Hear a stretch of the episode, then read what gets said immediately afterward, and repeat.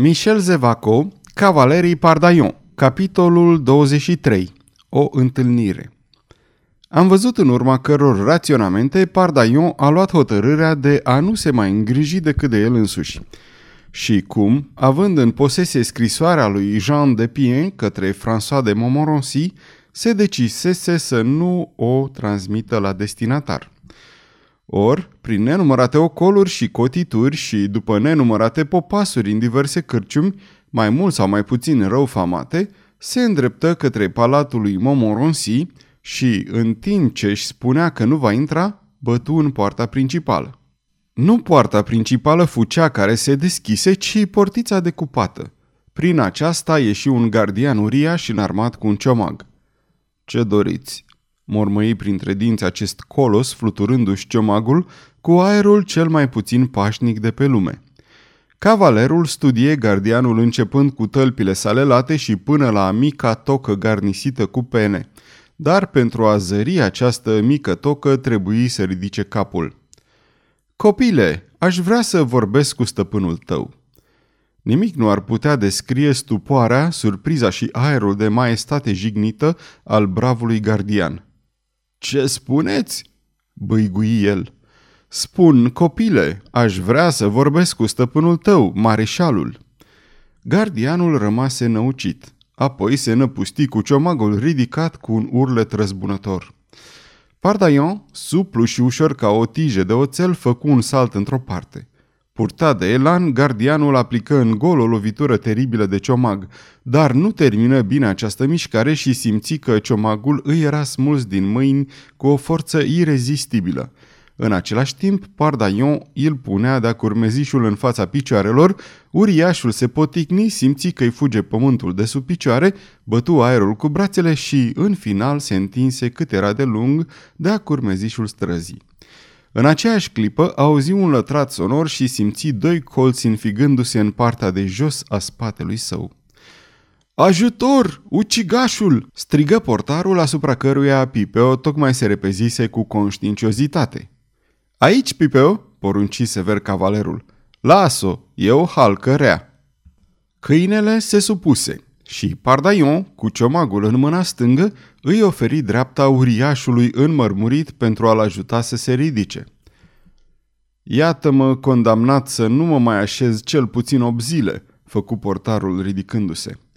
Eu nimica toată, spuse Pardaion consolator, și acum că am ajuns înăuntru, dragul meu domn, sunteți amabil să-l informați pe domnul mareșal că ar dori să-l vadă cavalerul Jean de Pardaion în legătură cu o problemă importantă?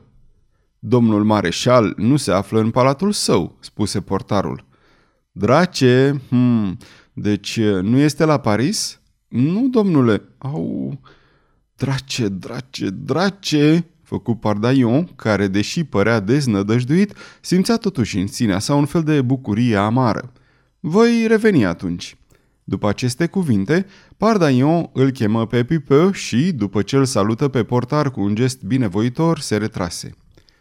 Pe Pilat, se gândea el urcând cu pași mari în susul senei, eu am făcut tot ce am putut, de acum n-au decât să se descurce singure. Se lăsa seara. În fața lui Pardaion, pe malul celălalt al apei, se ridicau din negură construcțiile neterminate ale palatului pe care îl ridica maestrul Delorme, lui Caterin de Medicis, pe locul curții țiglăriei. Cavalerul se opri sub un pâlc de plopi înalți pe care luna aprilie îi acoperise deja cu un frunziș subțire de un verde gingaș. Se așeză pe un bolovan mare de pe mal și, cu capul în mâini, privi curgerea apei. Chiar în momentul în care se așezase pe piatra de pe mal, Pardaion își făcea lui însuși o declarație foarte solemnă. Nu pot să-mi ascund că o iubesc pe Louise mai mult decât îmi iubesc viața, că o iubesc fără speranță și sunt nefericit din cauza răului pe care îl suferă. Știu foarte bine că, dacă reușesc să o eliberez, un altul va fi răsplătit cu dragostea sa căci poate o momoronsi să iubească un biet sărăntoc precum sunt eu, și totuși gândul de a nu o salva îmi este insuportabil. Trebuie deci să încep să o caut, trebuie să o găsesc și mai apoi vom vedea. Rezultatul acestei meditații pe malul Senei fu hotărârea cavalerului să-și scoată din minte orice speranță de răsplată sentimentală și să îi se dedice Luizei orice s-ar întâmpla. Se ridică de îndată și porni către Devinie. Mergea cu acei pași liniștiți și supli, care erau indiciul vigoarei sale și tocmai intrase pe strada Saint-Denis, când auzi pe cineva alergând în spatele său. Deși era o noapte întunecată și strada era pustie, Pardaion nu catadixi să se întoarcă. În aceeași clipă, necunoscutul care alerga dădu peste el. A avut loc o ciocnire violentă. Împins pe neașteptate, cavalerul se clătină, își reveni imediat și, scoțându-și furios spada, se pregătea să-l provoace, cum se cuvine pe necioplitul cel grăbit, când fu ținut pe loc de aceste cuvinte pe care le bolborosi necunoscutul. Pe Baraba ne putem da la o parte măcar. Când cavalerul își reveni, necunoscutul, alergând în continuare, dispăruse. Vocea asta, șopti Pardaion, înjurătura asta. O, oh, dar s-ar zice că este el, tatăl meu. Și începu să alerge și el, dar era prea târziu. Nu mai văzu pe nimeni în strada Saint-Denis. Când intră la Devinie, prima lui întrebare către doamna Huguet fu pentru a se informa dacă nu cumva se interesase cineva de el în ultimele 10 minute. La răspunsul negativ al gazdei sale, fu convins că se înșelase și îi păru rău acum că îl lăsase să fugă pe individul care dăduse peste el. După ce a cinat copios, cavalerul își încinse din nou centironul, își completă armamentul cu un pumnal cu lama solidă și, străbătând străzile tăcute, întunecate și pustii, ajunse la palatul amiralului Colini. După cum îi recomandase deodat, bătu ușor de trei ori în poarta decupată. Aproape imediat văzu ferestruica între deschizându-se. Pardaion rosti cu voce scăzută cele două cuvinte stabilite – Jamac și Moncontur. Îndată, portița se deschise și un bărbat își făcu apariția, acoperit cu o platoșă din piele cu un pistol în mână. Pe cine căutați? Aș vrea să-l văd pe prietenul meu deodat, făcu Pardaion. Scuzați-mă, domnule, reluă bărbatul înmuindu-se brusc. Vreți să-mi spuneți numele dumneavoastră? Sunt cavalerul Pardaion. Bărbatul își stăpâni un strigă de bucurie, deschise poarta larg și îl trase pe tânăr în interiorul unei curți. Domnul Pardaion!" exclamă el atunci. A, fiți binevenit! Îmi doream atât de mult să vă cunosc!" Iertați-mă!" făcu cavalerul surprins, dar nu mă cunoașteți, nu-i așa? Ei bine, vom face cunoștință. Sunt domnul Telini. Telini, ginere amiralului Colini, era un bărbat de 28 până la 30 de ani. Era foarte bine clădit și era considerat foarte priceput între ale armelor și, de asemenea, un excelent sfetnic. Avea o figură deschisă, ochi foarte calzi, avea maniere ireproșabile, o politețe rafinată, o înfățișare elegantă, un spirit foarte cultivat și era de înțeles că fica amiralului îl preferase multor altor partide mai înstărite și mai ales se spunea ducelui de ghiz însuși. După ce l-a introdus pe cavaler în curte, gentilomul se grăbi să închidă bine poarta, chemă un servitor și îi predă pistolul spunându-i Nu mai așteptăm decât o persoană, știi pe cine. Prin urmare, nu poți să te înșeli. Apoi, luându-l pe Pardaion de mână, îl făcu să traverseze curtea, să urce o frumoasă scară din piatră și să intre într-o cămăruță. Vegheam eu însumi, explică el din mers, pentru că aveam o reuniune în această seară. Amiralul este aici, domnul de Conde, de asemenea, și maestatea sa, regele Navarei. În același timp, Telini, după ce l-a introdus pe cavaler în cabinet, îl strânse în brațe cu o bucurie atât de vizibilă, încât tânărul fu ușor emoționat. Iată așadar eroul care a salvat-o pe marea și nobila noastră Jean, exclamă Telini. A, cavalere, de câte ori am vrut în aceste ultime zile să vă vedem, să vă mulțumim. Pe legea mea vă voi mărturisi că nu știam deloc în onoarea cărei prințese am scos spada, dar, scuzați-mă, o problemă importantă mă obligă să vin pentru a-i cere ajutorul lui Deodat, care a avut bunăvoința să mi se pună la dispoziție. Suntem cu toții la dispoziția dumneavoastră, cavalere, exclamă Telini. În cel privește pe contele de Marila, contele de Marila este numele adevărat al scumpului nostru Deodat. Aș spune așadar că pe acesta l-ați vrăjit, nu mai jură decât pe numele dumneavoastră. Este împalat în seara asta? Este. Voi trimite să-l cheme. Telini chemă un valet și îi dădu o poruncă. Se scurseră câteva clipe. Apoi se auziră pași grăbiți, o ușă se deschise, contele de Marila își făcu apariția și alergă spre Pardaion cu mâinile întinse. Dumneavoastră aici, prietene drag!" exclamă el.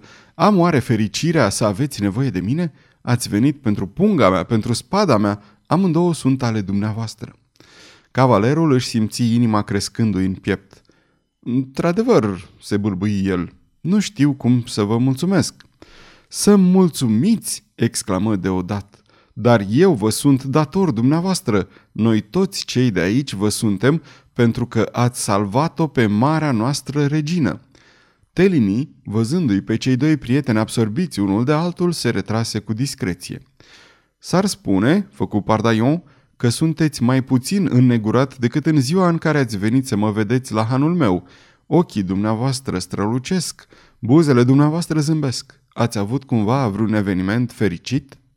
Spuneți mai degrabă o mare fericire. Sunt îndrăgostit. Venind să vă văd în apropierea Parisului, am întâlnit-o pe cea pe care o iubeam. Aflați că pot să o întâlnesc de două ori pe săptămână până când... Până când? Voi putea să o aduc în Bearn și să mă căsătoresc cu ea. Logodnica mea este singură pe lume. Eu sunt fratele ei până ziua în care voi fi soțul ei. Acum vă înțeleg fericirea, făcu Pardaion. Ăsta e egoismul iubirii, exclamă contele.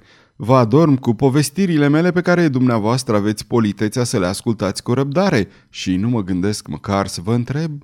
Într-un cuvânt, iată cum stau lucrurile, spuse Pardaion. Sunt îndrăgostit, ca și dumneavoastră. Ne vom celebra căsătoriile în aceeași zi. Așteptați, iubesc, la fel ca dumneavoastră, dragul meu, numai că dumneavoastră puteți să vă vedeți logodnica de două ori pe săptămână, iar eu nu i-am vorbit niciodată. Dumneavoastră aveți certitudinea că sunteți iubit, iar eu mă tem că sunt urât. Dumneavoastră știți unde să găsiți ceea ce iubiți, iar cea pe care o iubesc eu a dispărut. Ori eu vreau să o găsesc cu orice preț, chiar și numai pentru a auzi spunându-mi se că sunt detestat. Și pentru aceasta am venit să vă cer ajutorul. Contați pe mine, spuse cu căldură contele. Vom scotoci Parisul împreună. Pardaion istorisi pe scurt povestea iubirii sale, arestarea sa în momentul în care Louise îl chema, șederea sa la Bastilia, plecarea sa, scrisoarea pe care era însărcinat să o ducă, în sfârșit tot ceea ce cititorii noștri știu deja. Nu trecu sub tăcere decât numele de Montmorency, rezervându-l ca să-l dezvăluie la momentul potrivit. Și acest moment va fi cel în care vor începe căutările. Am o vagă bănuială, adăugă el în încheiere, asupra locului în care se poate afla și a celui care a putut avea interesul să le răpească pe Louise și pe mama sa. Foarte bine, dragă prietene, când vreți să începem căutările? Chiar de mâine. Chiar de mâine, bun, sunt în întregime al dumneavoastră. Acum veniți să vă prezint unor persoane care doresc să vă vadă. Cine sunt aceste persoane? Regele Navarei, prințul Conde, amiralul... Haideți, dragul meu, sunteți cunoscut aici și povestea evadării dumneavoastră de la Bastilia va desăvârși admirația pe care o meritați din partea acestor mari seniori. De voie, de nevoie, Pardaion fu tras de contele de Marila după el. Acesta traversă rapid două sau trei încăperi și ajunse în marele salon de oaspeți al palatului Colini. Aici, în jurul unei mese, erau așezate cinci persoane. Pardaion recunoscu imediat două dintre ele, Telini, pe care tocmai îl întâlnise, și amiralul Colini, pe care avusese ocazia să-l vadă de departe de două sau trei ori. Contele de Marila, ținându-l în continuare de mână pe Pardaion, înaintă până lângă masă și spuse Sire și dumneavoastră, monseniore, și dumneavoastră, domnule amiral, și dumneavoastră, dragul meu colonel, iată-l pe salvatorul reginei, domnul cavaler Jean de Pardaion. La aceste cuvinte, personajele desemnate ridicară către cavaler niște ochi încărcați de bunăvoință, de afecțiune și de admirație. Dați-mi mâna, tinere!" exclamă primul Colini. Dumneavoastră ați salvat reforma de la o nenorocire ireparabilă. Cavalerul luă mâna care îi se întindea cu un respect și o emoție vizibile. Și eu vreau să strâng această mână care a salvat-o pe mama mea, spuse apoi cu un puternic accent gascon, cât se poate de neplăcut, un tânăr de 17 până la 18 ani, care nu era altul decât regele Navarei, viitorul rege al Franței sub numele de Henric al IV-lea. Pardaion îndoi genunchiul conform obiceiului timpului, luă mâna regală cu vârful degetelor și se înclină deasupra ei cu o grație semeață care provocă admirația personajului așezat lângă rege. Era tot un bărbat foarte tânăr, părând să aibă abia 19 ani, dar în fizionomia și gesturile sale exista ceva cavaleresc și impunător care îi lipsea bearnezului. Era Henric I de Bourbon, prinț de Conde, vărul regelui Navarei. Prințul de Conde îi întinse și el mâna lui Pardaion, dar în momentul în care acesta se înclina, îl trase spre el și îl îmbrățișe cu cordialitate spunând Cavalere, maestatea sa, regina, ne-a spus că sunteți un adevărat paladin al timpurilor străvechi. Să facem, deci, cunoștință așa cum făceau paladinii când se întâlneau și să ne îmbrățișăm. Regele Navarei, vărul meu, va încuvința. Monseniore, spuse Pardaion, care îl recunoscu după aceste ultime cuvinte pe tânărul prinț de Conde. Astăzi pot să accept acest titlu de paladin pentru că îmi este acordat de către fiul lui Ludovic de Bourbon, adică al unui erou viteaz, cel mai viteaz dintre cei care au căzut pe câmpul de luptă. Bine spus, pe toți dracii, exclamă Bearnezul. Ultimul personaj care nu spusese încă nimic îl felicită la rândul său pe cavaler spunând Dacă prietenia bătrânului Dandelo vă face plăcere, este a dumneavoastră, tinere. În acest timp, tânărul rege al Navarei fixa o privire șireată asupra cavalerului și căuta poate vreun mijloc de a-l atrage de partea sa, când ușa se deschise. Unul dintre acei servitori înarmați ca pentru război pe care Pardaion îi remarcase, se duse repede la amiralul Colini și îi strecură două cuvinte la ureche. Sire, spuse Colini, domnul mareșal Montmorency a binevoit să răspundă la invitația mea. Este aici și așteaptă hotărârea maestății voastre. Dragul de François, voi fi bucuros să-l văd, să intre. Domnule amiral și dumneavoastră, Vere, binevoiți să rămâneți lângă mine în timpul acestei întrevederi. Celelalte personaje ale acestei scene se ridicară pentru a se retrage. Ei bine, făcu deodat, apucând brațul lui Pardaion, la ce vă gândiți? Pardaion tresări ca și cum s-ar fi trezit dintr-un vis. Anunțul că mareșalul Montmorency va intra în acest salon îl aruncase într-un soi de stupoare. Scuzați-mă, băigui el, și se înclină în fața regelui Navarei, care, pentru a doua oară, îi întinse mâna și spuse – Contele de Marila mi-a adus la cunoștință că nu prețuiți nimic mai mult decât independența dumneavoastră și că vreți să nu vă implicați în niciun fel de conflict. Totuși, vreau să cred că întâlnirea noastră va avea o urmare și, în ceea ce mă privește, aș fi bucuros să vă văd printre ai noștri. Sire, răspunse Pardaion, pentru atât de multă bunăvoință sunt dator cu o sinceritate totală. Războaiele religioase mă înspăimântă, dar îi mărturisesc maestății voastre că, dacă simpatia înflăcărată a unui biet diavol ca mine îi poate fi utilă, această simpatie nu va lipsi atunci când se va ivi ocazia. Bine, bine, vom relua această discuție, spuse regele.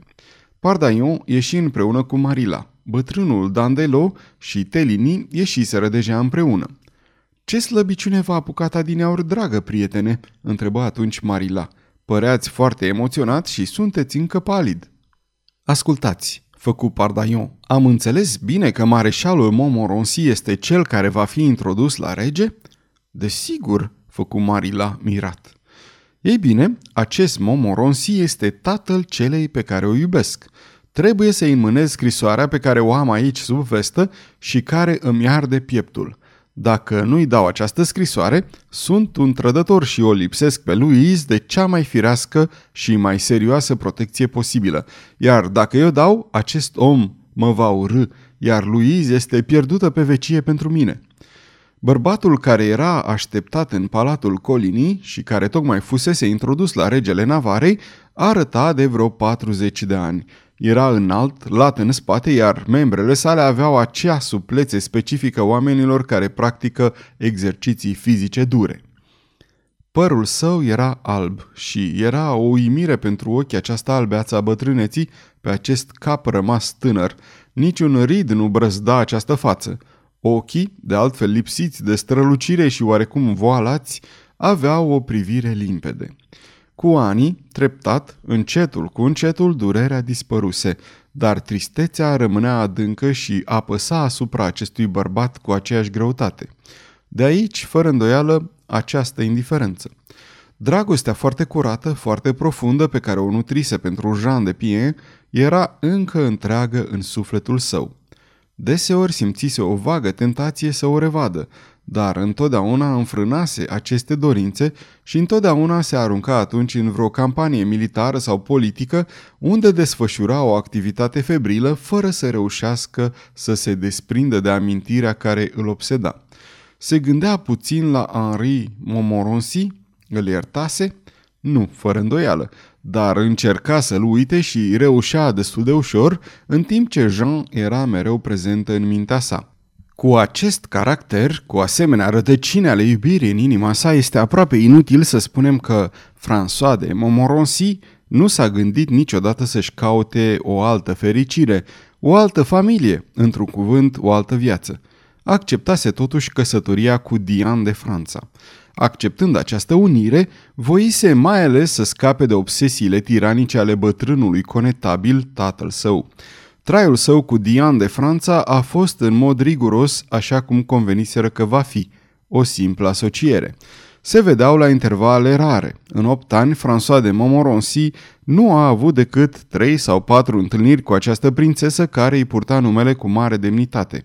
Adică, dacă a avut numeroși amanți, așa cum afirmă cronicile, a avut întotdeauna suficient respect și chiar afecțiune pentru soțul său pentru a salva aparențele. Trebuie să adăugăm că de două sau trei ori François de Montmorency a avut și ideea de a merge la castel. Într-o zi, porni la drum cu intenția clară de a reface povestea crimei care îi distrusese viața, de a o cunoaște în toate amănuntele. Ajunse, foarte hotărât, până la o înălțime de unde, la ieșirea dintr-un codru, se vedea Montmorency și, mai departe, cătunul Margency. Dar aici puterile îl lăsară și, pentru a nu-și dezvălui emoția care îl răscolea, porunci escortei sale să se întoarcă fără el la Paris. Destinul oamenilor atârnă deseori de lucruri mărunte. Dacă François ar fi avut curajul de a-și croi drum până la Margency și de a culege mărturiile, cine știe dacă nu ar fi ajuns curând să-și dea seama de nevinovăția lui Jean de Pien. A existat totuși o împrejurare în care această nevinovăție fu cât pe ce să țâșnească în fața ochilor lui François, fără ca el să o fi căutat. În 1567 a avut loc bătălia de la Saint-Denis între hugenoți și catolici. Hugenoții obținuseră câteva victorii și înaintaseră până foarte aproape de Paris. Conetabilul An făcu o ieșire, șarjă în fruntea cavaleriei sale și, din nou în acea zi, a avut loc un mare măcel al ereticilor. Numai că, în încăierare, conetabilul fu rănit de moarte. Rănitul fu transportat la palatul Mesme, care îi aparținea fiului său, Henri, duce de Danville. În acel moment, Henri era în Guyenne, unde se distingea prin sârguința sa în a le impune liturgia ereticilor. François se afla la Paris. Nu-și văzuse tatăl de trei ani. Îl găsi pe conetabil culcat, cu capul bandajat și dictându-i secretarului său ultimele dorințe. Când termină, bătrânul Momoronsi își zări fiul cel mare care tocmai intrase în cameră și o rază de bucurie lumină acest chip de muribund. Fiule, spuse el, sunt atât de aproape de moarte încât lucrurile se văd altfel decât altădată. Poate că în anumite împrejurări nu m-am îngrijit suficient de fericirea ta. Răspundem sincer, ești fericit? Fiți liniștit, tată, sunt atât de fericit cât îmi este permis să fiu. Fratele tău, François tresări și păli brusc. Nu o să te împaci cu el? Niciodată, răspunse François cu un glas înăbușit. Ascultă, poate că este mai puțin vinovat decât crezi. François dădu energic din cap. Tânăra aceasta, reluă conetabilul, ce s-a întâmplat cu ea? Despre cine vorbiți, tată? Fica seniorului de pien. A, mor. Tată, liniștiți-vă, toate acestea sunt moarte pentru mine. François, îți spun că trebuie să o găsești pe ea și pe... Conetabilul nu a avut timp să pronunțe cuvântul care se afla pe buzele sale. Intră în agonie, băigui câteva cuvinte fără înțeles și își dădu sufletul. Așa că secretul lui Jean de Pien nu îi fu dezvăluit lui François de Montmorency, care nu căută să afle de ce dorea tatăl său să o regăsească pe Jean. Un capriciu de muribund al unui spirit care se scufundă în neant, se gândi el. După bătălia de la Saint-Denis, François de Montmorency trăi departe de câmpurile de luptă. Într-o zi în care regina mamă îi oferi un post de comandă împotriva hugenoților, refuză spunând că îi consideră pe reformați frați de arme și nu dușmani. Această atitudine îi aduse suspiciunea și ura lui Caterin de Medicis, care încercă fără succes să-i afle secretele, trimițându-i-o pe Alice de Lux. Am văzut că Alice a dat greș. În aceste momente și în această stare de spirit, primi într-o zi vizita contelui de Marila. Contele era trimis de Jean d'Albert. El obținut de la mareșal promisiunea de a se întâlni cu regele Navarei. Henri de Béarn sosi în secret la Paris împreună cu prințul de Condé și cu Coligny, stabili o întâlnire cu François de Montmorency. În ziua fixată, la ora convenită, mareșalul se prezentă la palatul din strada Betisi. Am văzut ce efect a produs asupra lui Pardaion anunțul sosirii sale. Aceasta este o înregistrare Cărțiaudio.eu. Această înregistrare a fost citită cu respectarea legislației în vigoare pentru www.cărțiaudio.eu. Toate înregistrările Cărțiaudio.eu reprezintă opere din domeniul public și anume au trecut 70 de ani de la moartea autorului. Copierea, reproducerea, multiplicarea, vânzarea, închirierea și sau difuzarea publică sau pe internet a acestei înregistrări fără acordul scris al cărții audio.eu, constituie infracțiune și se pedepsește conform legislației în vigoare. Pentru noutăți, vă invităm să vizitați www.cărțiaudio.eu și vă rugăm să ne susțineți pe canalul nostru de YouTube Cărți Audio, abonând-vă la el, dându-ne like și follow și dând share la înregistrările noastre. De asemenea, vă rugăm să-i susțineți cu o donație în orice cuantum pe harnicii și talentații noștri naratori voluntari, accesând paginile cu înregistrările lor de pe site-ul nostru www.cărțiaudio.eu. Naratorul acestei cărți este Valentin din București. Îl vom lăsa pe cavaler să explice prietenului său Marila motivele emoției sale și îl vom urma pe mareșal. Această întrevedere cu Henri de Béarn având o influență considerabilă asupra povestirii noastre. Bearnezul îl primi pe mareșal cu solemnitate. Salutare, îi spuse el ilustrului apărător al fortăreței Teruan. François se înclină în fața tânărului rege. Sire, spuse el, mi-ați făcut onoarea să mă chemați pentru a discuta cu mine despre situația generală a partidelor religioase. Aștept ca maestatea voastră să binevoiască să-mi explice intențiile sale și eu îi voi răspunde cu sinceritate. Cât era el de șiret, bearnezul fu descumpănit de această abordare fără ocolișuri, oarecum distantă. Luați loc, făcu el, pentru a-și oferi timp de reflexie. Nu pot accepta ca mareșalul de Momoronsi să rămână în picioare când eu stau jos. Eu, încă un simplu ucenic în meșteșugul armelor. Momoronsi se supuse. Domnule mareșal, reluă regele după o clipă de tăcere în care studiase fizionomia masculină a interlocutorului său. Nu vă voi vorbi despre încrederea pe care o am în dumneavoastră. Deși am luptat în tabere diferite, am avut întotdeauna un respect deosebit pentru dumneavoastră și dovada cea mai bună este că vă aflați aici. Singurul din tot Parisul care cunoaște adăpostul pe care mi l-am ales.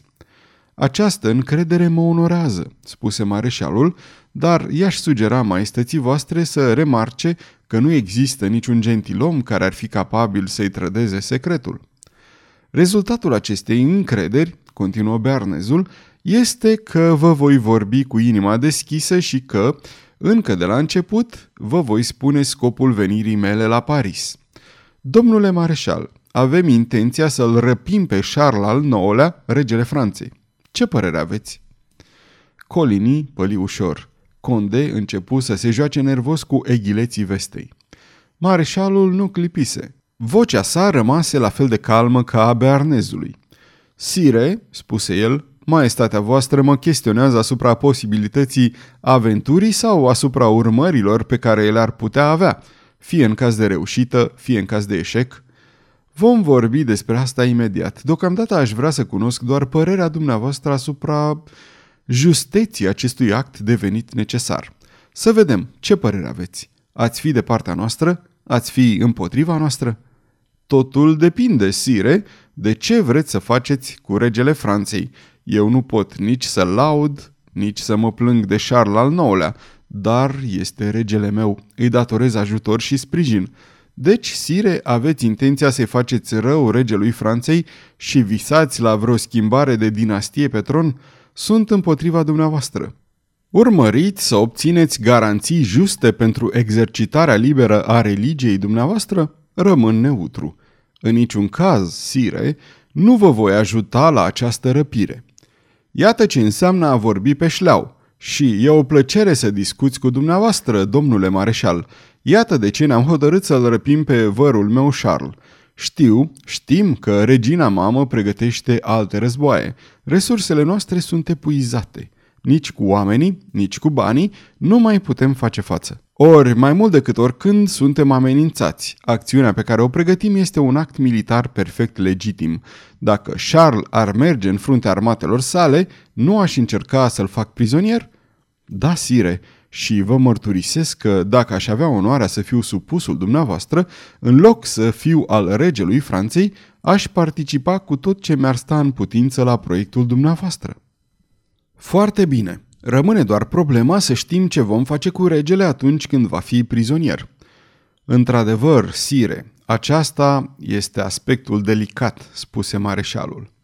Domnule mareșal, prin tatăl meu Antoine de Bourbon, descendent în linie directă a lui Robert, al șaselea fiu al Sfântului Ludovic, mă consideră a fi întâiul prinț de sânge al casei de Franța. Am deci un oarecare drept să mă amestec în problemele regatului și dacă mi s-ar întâmpla să nu trăiesc acest gând că într-o zi, poate, coroana Franței va trebui să se așeze pe capul meu, acest gând nu ar putea fi nelegitim. Dar casa Valois domnește prin grația lui Dumnezeu. Voi aștepta deci grația lui Dumnezeu pentru a ști dacă burbonii, la rândul lor, trebuie să ocupe acest tron cel mai frumos din lume. Sire, departe de a suspecta intențiile maestății voastre, nu îmi permit nici măcar să le cercetez. Nu-mi doresc coroana lui Charles să domnească, acest iubit văr să domnească cel puțin atât cât se poate domni când ai o mamă precum Catherine de Medicis. Dar pe toți dracii, dacă noi nu avem nimic cu Charles, el de ce are cu noi? Ce înseamnă aceste persecuții ale hugenoților în pofida păcii de la Saint-Germain? Trebuie ca toate acestea să se sfârșească. Și cum nu avem forța să rezistăm la o campanie militară, trebuie să obțin prin persoasiune ceea ce războiul nu ne poate da. Și pentru aceasta nu trebuie să pot vorbi în liniște cu Charles, așa cum vorbesc cu dumneavoastră în acest moment. Spuneți, duce, nu îndeplinim un act legitim atunci când încercăm să punem mâna pe Charles? Nu mai era vorba de o captură, de un act de război, ci de o discuție în care cele două părți prezente ar fi libere să semneze sau să respingă contractul propus. În aceste condiții, încheie regele Navarei, pot să mă bizui pe dumneavoastră. Pentru a pune mâna pe rege, sire, sinceritate pentru sinceritate. Voi uita întrevederea la care am avut onoarea să fiu convocat, dar vă dau cuvântul meu, sire, că tot ce voi putea întreprinde pentru a-l proteja pe regele Charles, fără a-l preveni, ei bine, voi întreprinde. Îl invidiez pe vărul meu care are prieten ca dumneavoastră, spuse Bearnezul cu un suspin. Maestatea voastră se înșală în aceste două privințe. Nu sunt prietenul lui Charles, sunt un servitor al Franței. Asta e tot. Cât despre a fi dușmanul dumneavoastră, sire, vă jur că nimeni nu are o dorință mai înflăcărată și mai sinceră decât mine ca hugenoții să fie în sfârșit tratați după dreptate. Mulțumesc, mareșale, spuse bearnezul dezamăgit. Așadar, nu trebuie să contăm nici pe dumneavoastră, nici pe prietenii dumneavoastră? Nu, sire, spuse François cu o fermitate plină de modestie. Dar permiteți-mi să adaug că dacă, într-o bună zi, aș fi chemat la un consiliu care s-ar ține între dumneavoastră și regele Franței, ei bine, întrebă Colini, dacă ar avea loc o întrevedere, continuă François, și dacă maestatea sa Charles al nouălea m-ar chema acolo, nu aș încerca să aflu cum a fost pregătită această întrevedere. Aș sprijini din toate punctele mele hotărârile regelui și nu m-aș teme să proclam că eu, un catolic, sunt rușinat și indignat de atitudinea catolicilor. Ați face asta, duce?" exclamă regele Navarei. Îmi iau angajamentul, sire," spuse François. Duce, făcu bearnezul, rețin cuvântul dumneavoastră. Sper că întrevederea va avea loc în curând. Iar eu, sire, pot să o asigur pe maestatea voastră că a dobândit devotamentul meu, mai puțin totuși în ceea ce privește anumite acțiuni, adăugă François.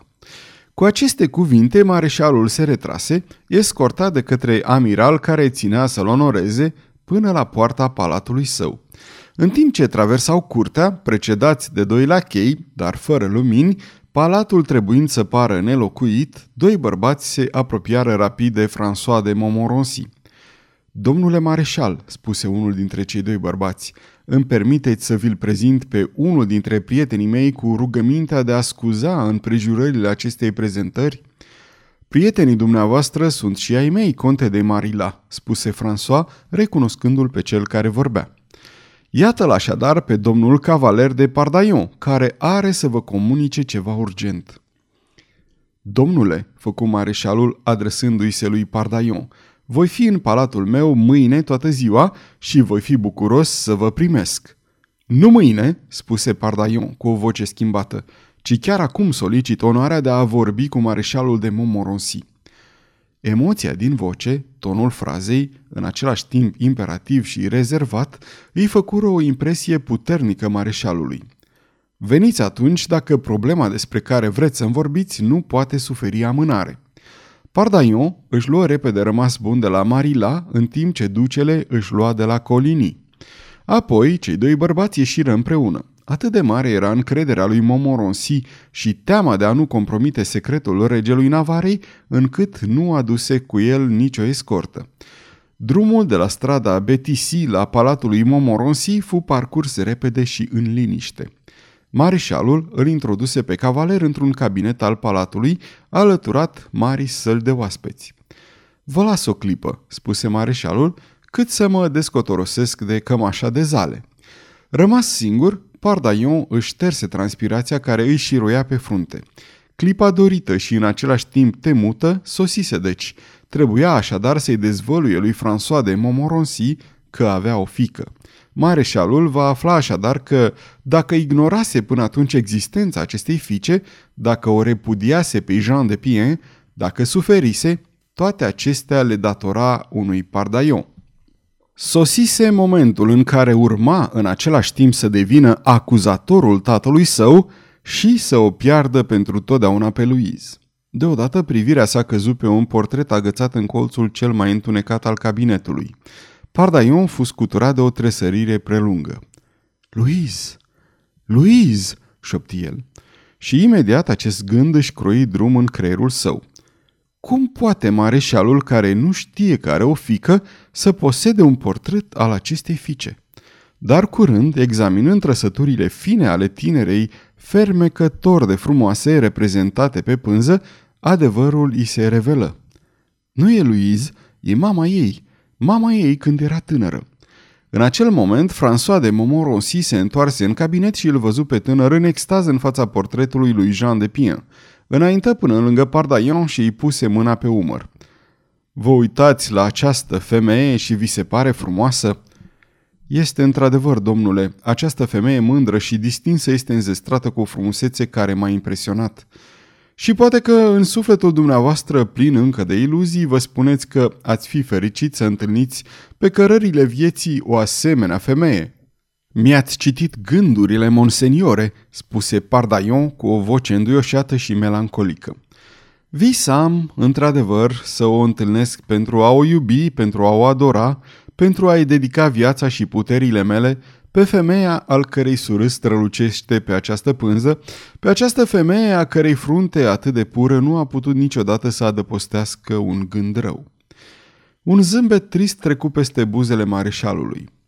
Tinere, spuse el, îmi plăceți, această simpatie este atât de reală încât vă voi povesti o întâmplare. Această femeie este soția unuia dintre prietenii mei, sau mai degrabă a fost. Era săracă, tatăl său era dușmanul familiei prietenului meu, aceasta a văzut-o, a iubit-o, a luat-o de soție, dar aflați că pentru a o lua de soție a trebuit să înfrunte blestemul părintesc, a trebuit să riște revolta împotriva tatălui lui, un senior nobil și puternic. Chiar în ziua căsătoriei, prietenul meu a trebuit să plece la război. Când s-a întors, știți ce a aflat? Pardaion păstră tăcerea. Tânăra, cu fruntea pură, continuă François cu o voce foarte calmă, ei bine, era o desfrânată. Chiar înainte de căsătorie îl înșela pe prietenul meu. Tinere, feriți-vă de femei. Mareșalul adăugă fără o tristețe vizibilă. Prietenul meu își pusese în această femeie toată dragostea lui, speranța, fericirea, viața. Fu condamnat la ură, la deznădejde, la nefericire și viața sa fu distrusă. asta e tot. De ce a fost nevoie ca să ajungă aici, dar să întâlnească o tânără care avea sufletul unei desfrânate? Pardaion la aceste cuvinte se ridicase. Se apropie de mareșal și cu un ton ferm rosti. Prietenul dumneavoastră se înșală, monseniore. François ridică înspre cavaler o privire surprinsă. Sau, mai bine spus, continuă Pardaion, dumneavoastră vă înșelați. Mareșalul își închipui că vizitatorul său, încă naiv și plin de credulitate, protesta la modul general împotriva acuzațiilor cu care le copleșesc bărbații pe femei. Făcu un gest de politețe, indiferentă și spuse Credeți-mă, tinere, să trecem la motivul vizitei dumneavoastră. Cu ce vă pot fi de folos? Fie, făcu Pardaion, Monseniore, locuiesc în strada Saint-Denis la Hanul de Vinie. În fața hanului se înalță o casă modestă din cele locuite de oameni săraci care sunt obligați să muncească pentru a-și câștiga existența. Cele două femei despre care am venit să discut cu dumneavoastră, monseniore, fac parte dintre acești oameni săraci despre care vă vorbeam. Două femei? întrerupse cu glas căzut mareșalul. Da, mama și fica. Mama și fica, numele lor? Nu-l cunosc, monseniore, sau mai degrabă doresc să nu vi-l spun deocamdată, dar trebuie să vă câștig interesul pentru aceste două ființe nobile atât de nefericite și pentru aceasta trebuie să vă istorisesc povestea lor. Aceste ultime cuvinte îl liniștiră pe mareșal, a cărui imaginație începuse să se trezească. Vă ascult, spuse el cu mai multă bunăvoință față de interlocutorul său decât față de cele două necunoscute. Aceste două femei, relua atunci cavalerul, sunt considerate demne de tot respectul, în special mama. De aproximativ 14 ani de când stă în această locuință sărăcăcioasă, niciodată bârfa nu s-a legat de ea. Tot ce se știe despre ea este că se omoară lucrând tapiserii pentru a-i oferi fiicei sale o educație princiară. Da, monseriore, princiară căci această tânără știe să citească, să scrie, să brodeze și să picteze cărți de rugăciuni. Ea însă și este un înger de blândețe și bunătate. Cavalere, făcu Momoronsi, pledați cauza umilelor dumneavoastră protejate cu o asemenea înflăcărare încât sunt în întregime de partea lor. Ce trebuie făcut? Vorbiți! Puțină răbdare, domnule mareșal, am uitat să vă spun că pe mama al cărei nume adevărat nu este cunoscut o cheamă doamna în negru. Într-adevăr, este întotdeauna în doliu. În această prezență atât de nobilă și de pură, există o nefericire înfiorătoare. aș vrea să răscumpăr această nefericire cu prețul sângelui meu, căci sursa ei este unul dintre ai mei. Cineva dintre ai dumneavoastră, cavalere? Da, tatăl meu, bietul meu tată. Și cum de tatăl dumneavoastră? Vă voi spune, monseriore, povestindu-vă catastrofa care a lovit-o pe această nobilă doamnă. Aflați deci că a fost căsătorită și că soțul ei a trebuit să lipsească un timp îndelungat. Vedeți, este la fel ca povestea prietenului despre care îmi vorbeați. După plecarea soțului său, la cinci sau șase luni această doamnă a adus pe lume un copil. Deodată soțul se întoarse și atunci a comis tatăl meu crima. Crima? Da, monseniore, făcu Pardaion, în timp ce două lacrimi fierbinții se scurgeau din ochi ca o dublă flacără sacrificială. Crima. Tatăl meu a răpit-o pe fetiță, iar mama, care își adora copilul, mama care ar fi murit pentru a evita o lacrimă a micului înger, mama, monseniore, a fost pusă în fața acestei alternative oribile. Fie trecea în fața soțului său drept sperjură și adulteră, fie copilul ei murea. François de Montmorency devenise groaznic de palid. Numele, tună el cu o voce răgușită. Nu-mi este dat mie să vi-l spun, monseniore. Cum ați aflat? Spuneți. Iată sfârșitul. Aceste două femei, mama și fica, au fost răpite. Mi-au trimis o scrisoare care este adresată unui mare senior. Iată această scrisoare. François nu văzu decât scrisoarea care era întinsă complet deschisă, dar nu o luă imediat. Cum? Nu visa. Acest tânăr chiar îi relatase povestea lui Jean de Pien. Ah, acest nume nu fusese rostit, dar răsuna în inima lui. Cum? Jean trăia? Jean lucra ca o muncitoare umilă pentru a-și crește fica. Fica sa? Și această scrisoare această scrisoare asupra căreia a țintea o privire arzătoare conținea așadar povestea jalnicei tragedii. Jean era cea care îi scria. Jean, nevinovată și credincioasă. Citiți, monseniore, spuse Pardaion. Citiți și, după ce terminați, chestionați-mă, căci chiar dacă nu am fost martor la crimă, cel puțin sunt fiul omului care este denunțat urii dumneavoastră. Și acest om Tatăl meu, ei bine, mi-a vorbit. Mi-a spus lucruri pe care odinioară nu le-am înțeles, dar care au rămas încrustate în memoria mea. Atunci mareșalul luă scrisoarea. Imediat recunoscu scrisul lui Jean. Citi pe nerăsuflate de câte două sau trei ori fiecare pasaj. Apoi, când termină de citit, se întoarse către portret, scutura de hohote de plâns cumplite. Se prăbuși pe parchet, se târâ în genunchi cu mâinile ridicate a deznădejde, cu un strigăt răgușit care îi explodă pe buzele livide. Iartă-mă! Iartă-mă! Apoi rămase deodată nemișcat, lipsit de cunoștință. Cavalerul alergă lângă el, se strădui cum putu să-l readucă la viață pe mareșal – îl scutură, îi umezi fruntea cu apă rece, îi desfăcuie ghileții de la vestă. După câteva minute, sincopa luă sfârșit. François deschise ochii. Se ridică. O flacără stranie îi lucea în ochi. Pardaion vrut să vorbească. Tăceți, șopti François. Tăceți, mai târziu. Așteptați-mă aici. Promiteți-mi.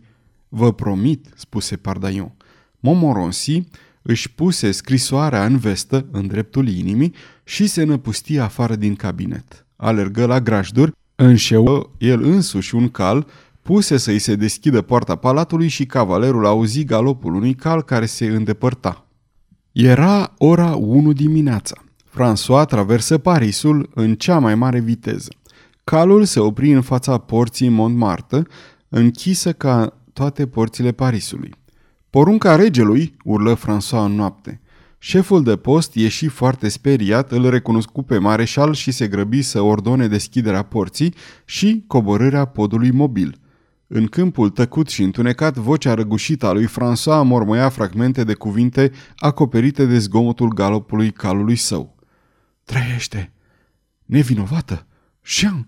Fica mea! Când ajunse la Montmorency, aproape de Margency, François se simțea mai liniștit. De-a dreptul, fără ezitare, mareșalul se îndreptă direct spre coliba în care li se înfățișase lui Jean și Henri.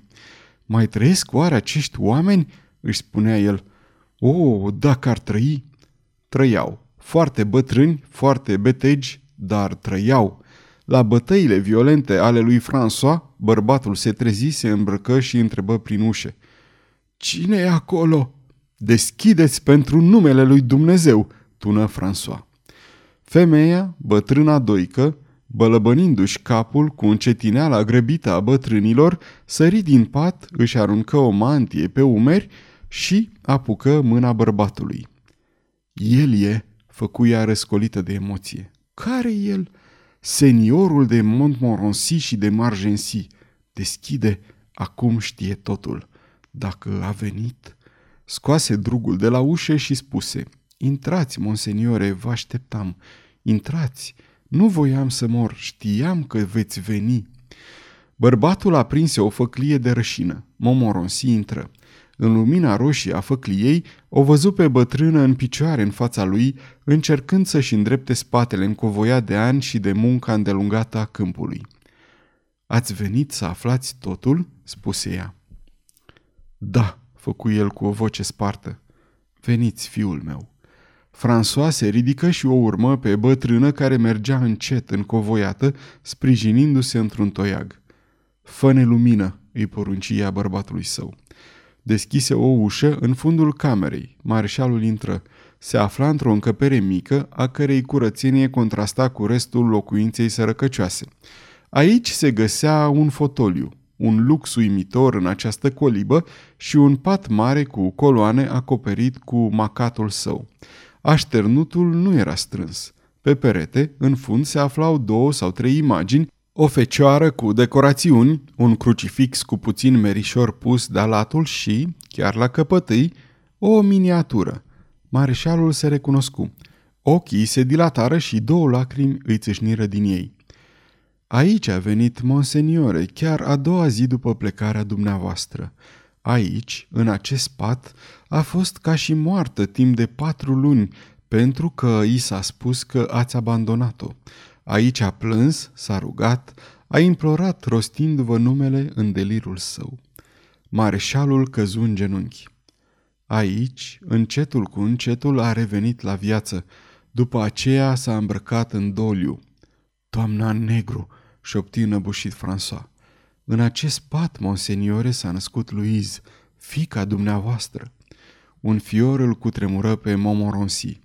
Nașterea copilului a salvat-o pe mamă. Ea, care puțin câte puțin se prăpădea, și-a regăsit puterile pentru micuță. Pe măsură ce Louise creștea, mama revenea la viață. François își năbuși un fel de urlet și cu dosul palmei își șterse sudoarea rece care îi inunda fața. Trebuie să vă spun și restul?" întrebă Doica. Totul, tot ce știți." Veniți cu mine atunci," făcu bătrâna. Ieși din casă urmată pas cu pas de Momoronsi. La colțul unui gard des de ilex și măceș, bătrâna se opri, se întoarse și brațul ei se întinse spre casă. Priviți, monseniore," spuse ea. Se vede fereastra. În momentul acesta este luminată de lună.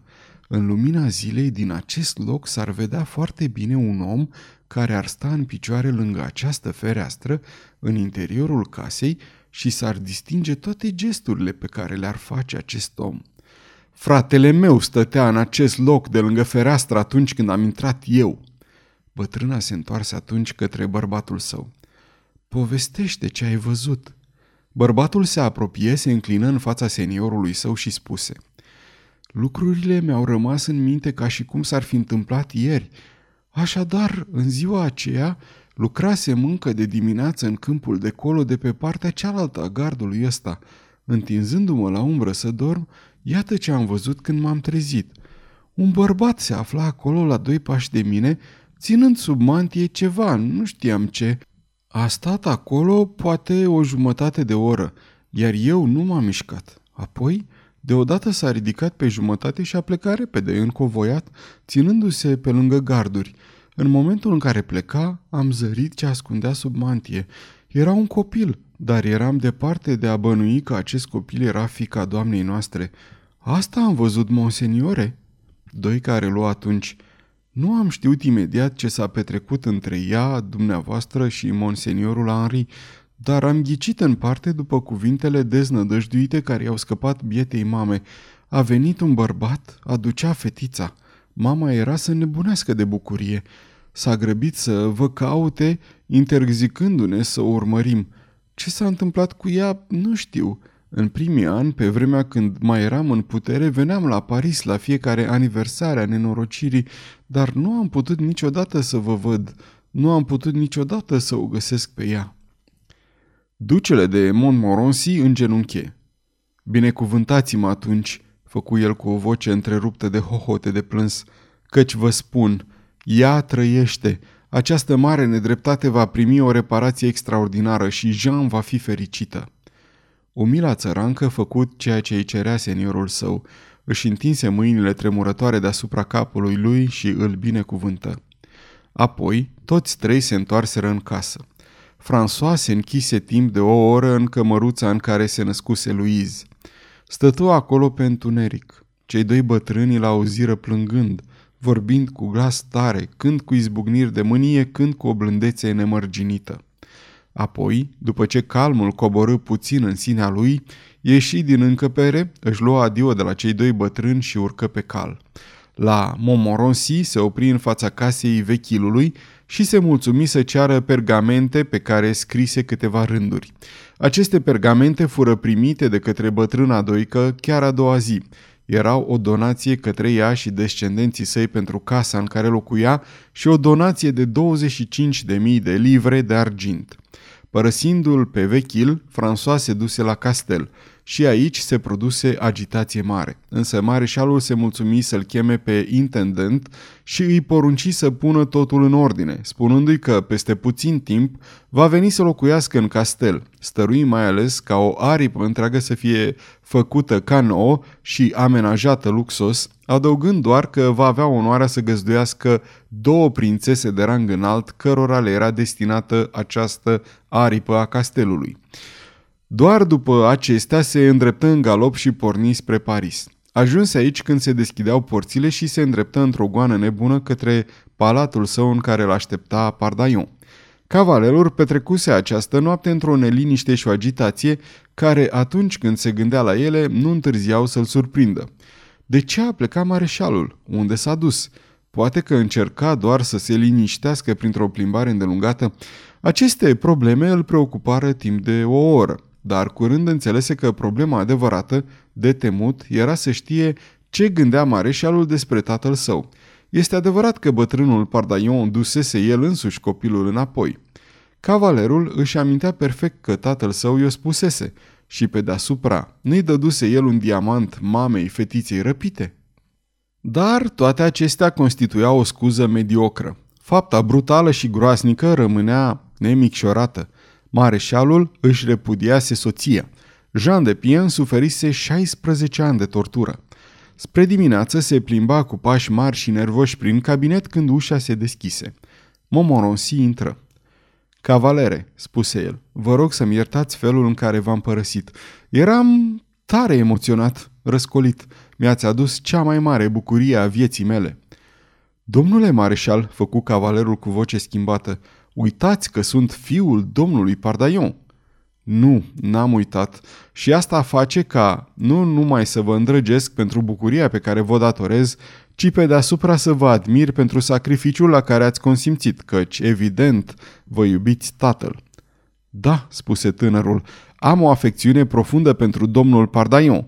Cum ar putea fi altfel? Nu mi-am cunoscut mama și, oricât de departe mă întorc în copilăria mea, pe tatăl meu îl văd a plecat deasupra leagănului meu, sprijinindu-mi pașii nesiguri, adaptându-și asprimea sa de soldat la pretențiile mele copilărești.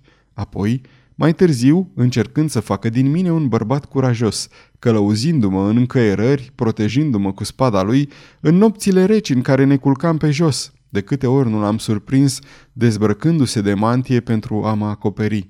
Și adesea, când îmi spunea, ia, mănâncă și bea, porția mea o păstrez pentru mai târziu, îi cotrăboiam prin cufăr și îmi dădeam seama că nu păstrase nimic pentru el.